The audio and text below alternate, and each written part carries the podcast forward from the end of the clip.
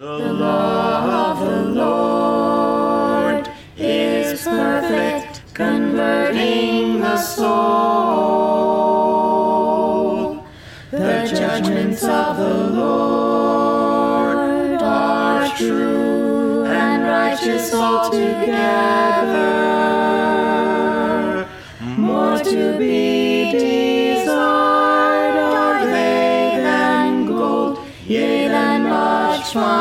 gold. Sweeter also than honey and the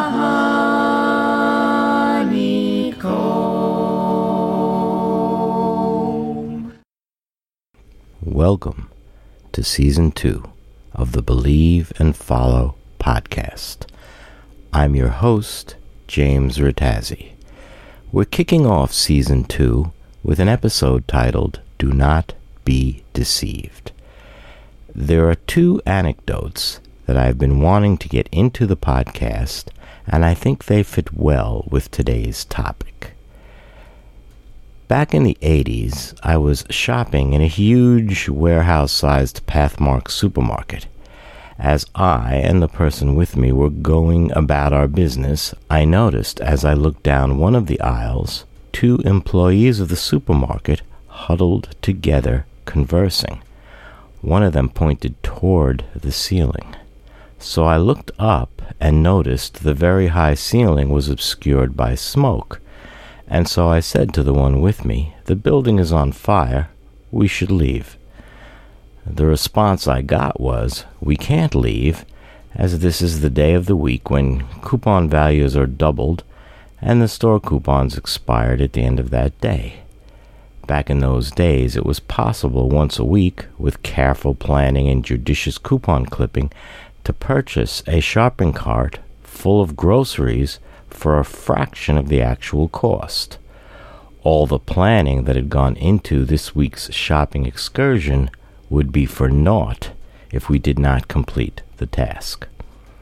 So we finished our shopping, and as we approached the checkout in the front of the store, I could see through the window that the store parking lot was filled with emergency vehicles.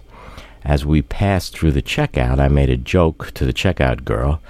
I said, Do you get paid extra for working in a burning building? She looked at me and scowled. I have to be here. What's your excuse? The Pathmark wound up closed for a few months due to the damage to the building from the fire. This episode has stuck with me down through the years. After telling anecdote number two, I'll tie them in, hopefully, to this week's topic. Back in the 70s now, I'm with my father at the doctor's office for his yearly checkup.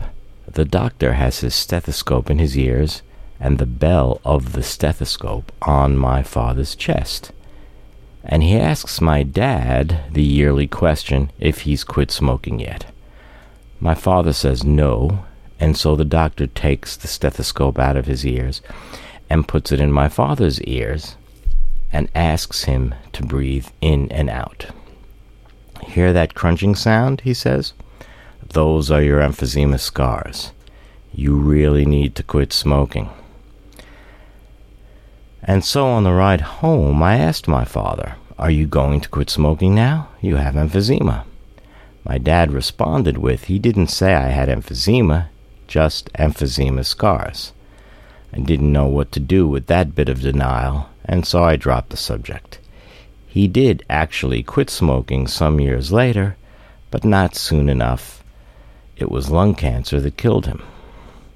So, how do these two stories relate to the topic at hand? Despite receiving warnings, we often do not heed them if everything seems to be going just fine. And so we deceive ourselves. For example, because of the nature of organs like the lungs, we can be walking around with disease for decades before we notice any symptoms. And so the warnings from doctors and such fall on deaf ears. Everything seems to be going just fine. I might get away with going about my business in a burning building, but if this became my habit based on previous experience, I would certainly be endangering myself and others. The same can be said about our spiritual well being. It is so easy to be deceived into thinking everything is fine and ignore the warning signs. Spiritually, the disease of sin is in all our bodies. The building is on fire. If we do not take appropriate action, this will kill us if it hasn't already. The Apostle Paul had some serious concerns for the churches in the region of Galatia. His letter to the Galatians is filled with stern warnings concerning the consequences of some of the teachings they were adopting. They seemed unaware of the hazards confronting them. As he is summing up his letter of warning and appeal for action, he says this Do not be deceived. God is not mocked. For whatever one sows, that will he also reap. For the one who sows to his own flesh will from the flesh reap corruption. But the one who sows to the Spirit will from the Spirit reap eternal life. And let us not grow weary of doing good, for in due season we will reap if we do not give up. That's Galatians chapter 6, verses 7 to 9. And so, the title of this week's episode Do Not Be deceived. How does the concept of sowing and reaping fit in with all this? I could be engaged in a practice or belief that is sowing the seeds of my own destruction, but everything will seem fine until the time comes for me to reap the consequences of what I have been sowing all these years. My father smoked for more than 40 years. Everything was fine until it wasn't. I remember a moment sitting at my sister's kitchen table some years ago, and her husband Raphael mentions in passing his concern that my brother Stephen and I are not sufficiently prepared for retirement. I don't remember what I said, but I do remember what I thought. Now I'm sure his concern was well intentioned, and certainly planning for retirement is an excellent example of sowing and reaping thinking.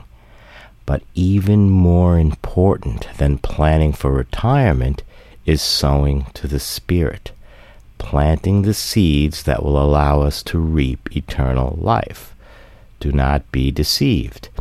If we fail to do this, the consequences are far, far more serious than the person who has not adequately planned for retirement.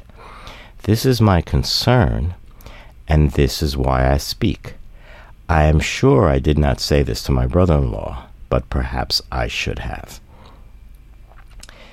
If you are in danger of running off a cliff, the person who is your friend is not the one who is saying, Gee, you're looking good today, but rather the one who is saying, Stop, you're in danger of running off a cliff. This warning applies both to people who are actively religious and to people who are not religious at all. If I'm walking on the sidewalk, I need to be less concerned about being hit by a car than when crossing the street. If you see me crossing a busy street and I don't appear to be looking both ways, you might warn me. Spiritually, if we haven't already, we are in danger of being deceived. Hence the warnings. Scripture speaks on this because we are in danger. Now, nobody wants to hear that they have been deceived, but Scripture would not be warning us if a warning were not necessary. Do not be deceived, my beloved brothers. Every good gift and every perfect gift is from above coming down from the Father of lights, with whom there is no variation or shadow due to change. This is a more benign warning from James chapter 1, verses 16 and 17. These verses follow a warning about temptation and being enticed by our own desires. These can be a motivation towards self deception. James cautions us to remember that all good things we have are gifts from God. In fact, later in the same chapter, James cautions us to be doers of the word and not just hearers only, deceiving ourselves. Our interaction with God's word must be active and not passive. What do I gain if, humanly speaking, I fought with beasts at Ephesus? If the dead are not raised, let us eat and drink, for tomorrow we die. Do not be deceived. Bad company ruins good morals. Wake up from your drunken stupor as is right, and do not go on sinning. For some have no knowledge of God. I say this to your shame. That's from 1 Corinthians chapter 15 verses 32 through 34. In the New Testament, an important topic is the resurrection and eternal life. These concepts might seem kind of foreign, and so, as we noticed earlier, there is a hazard in not being prepared when this all comes to pass. The Apostle Paul warned against this sort of skepticism. Once again, an active, not passive response is required. Wake up and do not go on sinning. What does the bad company thing have to do with any of this? If the people around us, the culture we find ourselves in, pay no attention to God's Word, and as a result do things and teach things that are sinful, we will do the same. This will be our life, our culture, and so these sins will seem right to us, and so we are deceived and will not inherit eternal life. Or do you not know that the unrighteous will not inherit the kingdom of God? Do not be deceived. Neither the sexually immoral, nor idolaters, nor adulterers, nor men who practice homosexuality, nor thieves, nor the greedy, nor drunkards, nor revilers, nor swindlers will inherit the kingdom of God. And such were some of you. But you were washed, you were sanctified, you were justified in the name of the Lord Jesus Christ, and by the Spirit of our God. Now remember, these warnings are written to those in the church. The Apostle Paul does not mince words here. This is an active thing and not a passive thing. Today's message is a call to action to both those who are active in some sort of organized religion and those who might consider themselves spiritual but not religious. We are all in danger of being deceived. The warning, do not be deceived, is very closely connected with the many warnings in Scripture about false teachers. Jesus warned in the Sermon on the Mount Beware of false prophets who come to you in sheep's clothing, but inwardly are ravenous wolves. The Apostle Paul, towards the end of his life, said goodbye to the elders in Ephesus with these words And now, behold, I know that none of you, among whom I have gone about proclaiming the kingdom, will see my face again. Therefore I testify to you this day that I am innocent of the blood of all, for I did not shrink from declaring to you the whole counsel of God. Pay careful attention to yourselves and to all the flock, in which the Holy Spirit has made you overseers, to care for the church of God, which he obtained with his own blood. I know that after my departure fierce wolves will come in among you, not sparing the flock, and from among your own selves will arise men speaking twisted things, to draw away the disciples after them. Therefore be alert, remembering that for three years I did not cease night or day to admonish every one with tears. And now I commend you to God and to the word of his grace, which is able to build you up and to give you the inheritance among all those who are sanctified. This is a very moving passage from Acts chapter 20, the final words of the Apostle Paul to these people. he warns them that some from their own group will lead people astray. He tells them to be alert and reminds them that he has been warning them all along. Considering these stern warnings, what can we do to help us keep from being deceived? Or how do we detect if we have been deceived? As the apostle says here, we should be alert. We have been warned. We should be on guard. We should all be ready to help each other. What else? I'd like to be able to discuss these things more with people, but who wants to hear that they've been deceived? Remember, these warnings in Scripture are directed toward religious people, those already in the church. I have noticed a prevalent attitude among preachers and other well respected individuals in the church. I call it the Chili Palmer principle. In 1995, there was a film called Get Shorty.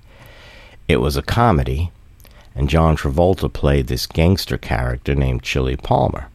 And there is a scene where he breaks into the home of Harry Zimm, played by Gene Hackman. And so the Gene Hackman character asks the John Travolta character, who had just broken in, Who are you? And Travolta says, I'm the guy who's telling you the way it is. I often find myself in conversations, especially with evangelists and established members of the church, where this is their attitude. They see their role as telling and not listening. Some seem unable to accept the concept that anyone can tell them anything.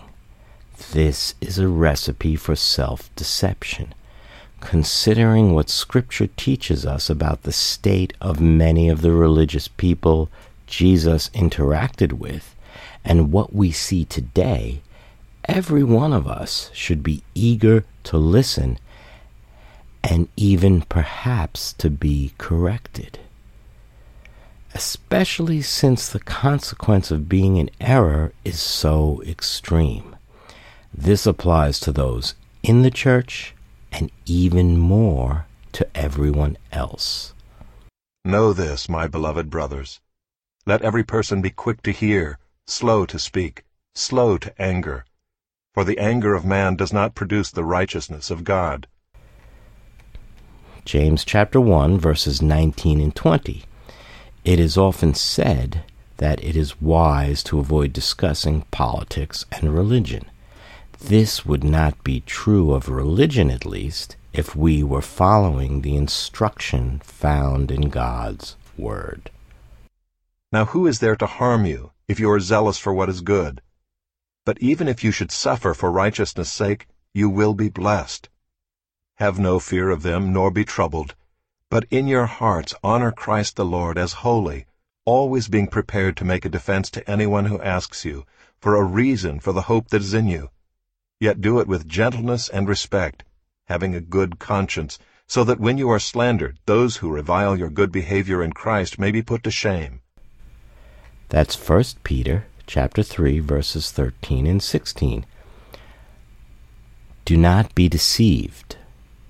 In order for us to follow this instruction, we all need to be alert for deception creeping into our spiritual life.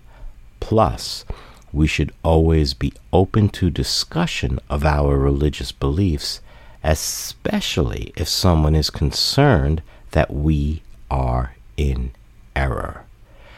We should resist the all too common human tendency to be defensive and uncooperative.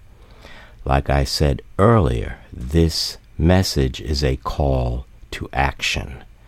Let's begin by having open conversations with gentleness and respect and begin to carve out a personal relationship in the truth so we can all protect each other from being deceived. If you have any questions, comments, or concerns, or even if you have any helpful suggestions, please feel free to email me at james at believeandfollow.org. That's all for now. Goodbye and God bless. The law of the Lord is perfect, converting the soul. The judgments of the Lord are true righteous altogether. More to be desired are they than gold, yea, than much fine